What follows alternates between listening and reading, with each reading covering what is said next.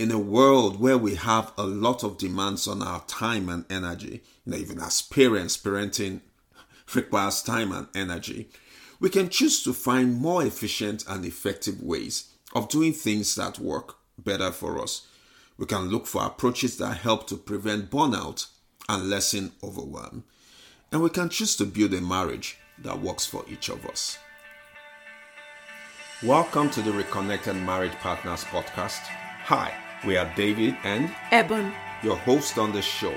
We know what it's like to feel less connected as a couple while juggling the increasing responsibilities and demands of work, life, and parenthood. we also know what it feels like to achieve a deeper level of connection and intimacy in marriage while raising a family. If you're ready to reconnect on a deeper level, reignite the passion in your marriage, and enjoy a more exciting and satisfying marriage, Even if you're raising children with limited time, this podcast was made for you. be prepared to be empowered and inspired to build the strong and connected marriage you truly desire. All right, let's light up that spark. Come on! Hi, friend. Welcome to another inspiring episode on this show. Hope you're having a lovely day. Today, we'll be talking about an interesting topic, one that could change the dynamics of your marriage. It is about creating a more supportive environment in your home and having more energy to invest in your marriage while raising the children.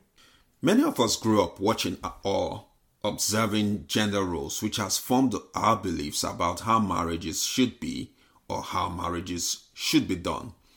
Depending on what you have seen, you may have the correct foundation or maybe not.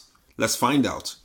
Traditionally, certain roles are attributed to men and others to women. Over the years, this has changed as there are things men can do that some women can do better, and vice versa. However, as much as people are knowledgeable about this, they do not utilize this in their homes. They still hold on to what they consider traditional roles, even when they are not good at certain things, or they don't even enjoy doing it. And, and actually, their spouses are great at doing these things and they even love doing it. What am I really talking about? I'm talking about using your strengths to an advantage in your marriage. Having been married for years and raising children in the diaspora while living far away from family, I've noticed that doing this one thing, that is, using our strengths to an advantage in marriage, has helped me have more energy to invest in our marriage. In our marriage, we prefer to focus more on a strength based approach as we run our household rather than focusing more on achieving traditional marriage roles. I do remember you telling me that we don't do traditional roles in this house. Yeah, I, I know I did because we, we really don't. So, So let's start with this. Is there something that you are good at, you enjoy doing, and your spouse does not really enjoy doing, or would rather prefer to do something else like cooking, cleaning, laundry? You get the gist. Which will lead me to asking Are you using your strengths in your marriage? Let me explain. I cook most of the time, and I believe I'm a pretty good cook. There are certain meals I cook really well. I won't be mentioning them today. I also enjoy cooking, and so naturally, I do most of the cooking. This works for us. I already enjoy doing it. So, I am in charge of the meal planning system in the home. Does it mean that my husband does not cook?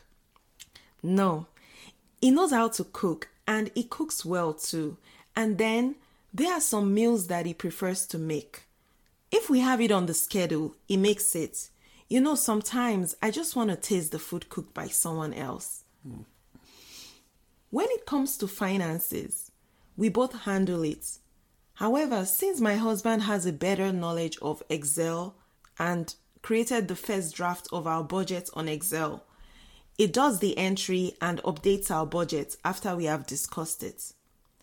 At one point, it was responsible for the laundry, the sorting, folding, and hanging of the clothes. but as other responsibilities came up, I had to take over. This doesn't mean that I can't do everything that has to do with running of the household, but I have realized that utilizing our strengths has helped us improve efficiency in our home, saving us energy instead of increasing burnout and overwhelm.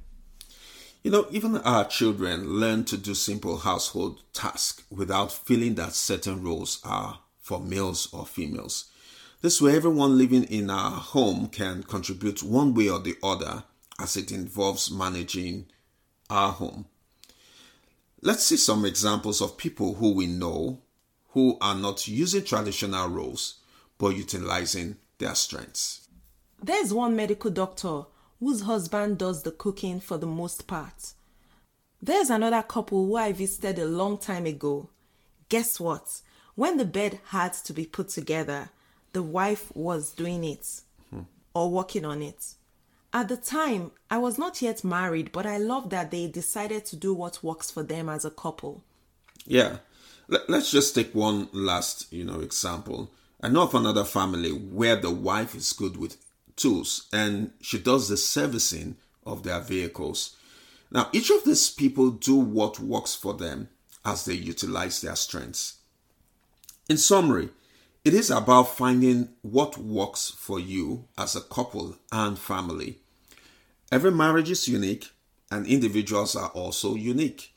In a world where we have a lot of demands on our time and energy, you know, even as parents, parenting requires time and energy, we can choose to find more efficient and effective ways of doing things that work better for us. We can look for approaches that help to prevent burnout and lessen overwhelm. And we can choose to build a marriage that works for each of us. This is what we chose to do in our marriage. We need time and energy to invest in our marriage, and one way to have more energy to invest in our marriage has been to use our strengths to an advantage in marriage. This has worked for us so far. Uh. If you are so exhausted from doing everything, it makes it tougher to connect with your spouse and family because of the draining energy. I mean, it is hard to think of adding sex to the list or being an active participant in the bedroom when the energy level is extremely low. Mm-hmm. You know what I mean? Please let's all collaborate and support each other in our homes. Let's choose to lighten each other's load. This creates a more supportive environment in our homes and strengthens our bond as life partners. Yes. Is there something your spouse does not enjoy doing? Maybe it is something you enjoy doing or don't mind doing. A way to reignite something is by going ahead to do it. Imagine that kind of surprise. When my dear hubby does something unexpected and lightens my load, I feel more drawn to him emotionally. And guess what? This affects our sex experience positively. This this sex experience of the thing. well, if this is something you would love to consider, how can you transition to this? We will show you in two ways. First, you need to change your mindset. By realizing or remembering that you are partners and my guess is that when you got married, you wanted to help each other as a team. Every marriage is unique and individuals are unique, like we said earlier. Maybe you grew up in a home where the man or husband is not involved or does not contribute to running the household. It doesn't mean that you cannot do things differently in your marriage. It does not make you less of a man or a woman. Now, in my own case, I, I get to enjoy my wife more as she does not become too exhausted. Mm-hmm. Um, since we don't even have a nanny or a house help or family close by to, to assist. Secondly, communicate what you want. It is easy to assume that our spouses should know what we want, but you know what? Your spouse may not know, even if you've been married for years yeah, not all spouses are mind readers. the other thing you need to know is that interests do change over the years too. So, ensure you communicate with your spouse. This way, you can work together to be more productive in the home front, have more energy to invest in your marriage, and enjoy your marriage more. In wrapping up, know that you can utilize your strengths in your home. Change your mindset about what a man or woman can do or should do in the home and communicate the help that you need. I think it's important to state here that at times it may not be a strength, but it could just be about convenience. And this also works. As couples, whatever choice you make, whether by strengths or convenience, please utilize the opportunity to create a supportive environment in your home so you can have more energy to invest your marriage while raising kids. Till next week, stay connected. God bless you and yours. Shalom. If you like that among show, Please don't forget to leave a review. to spread the love.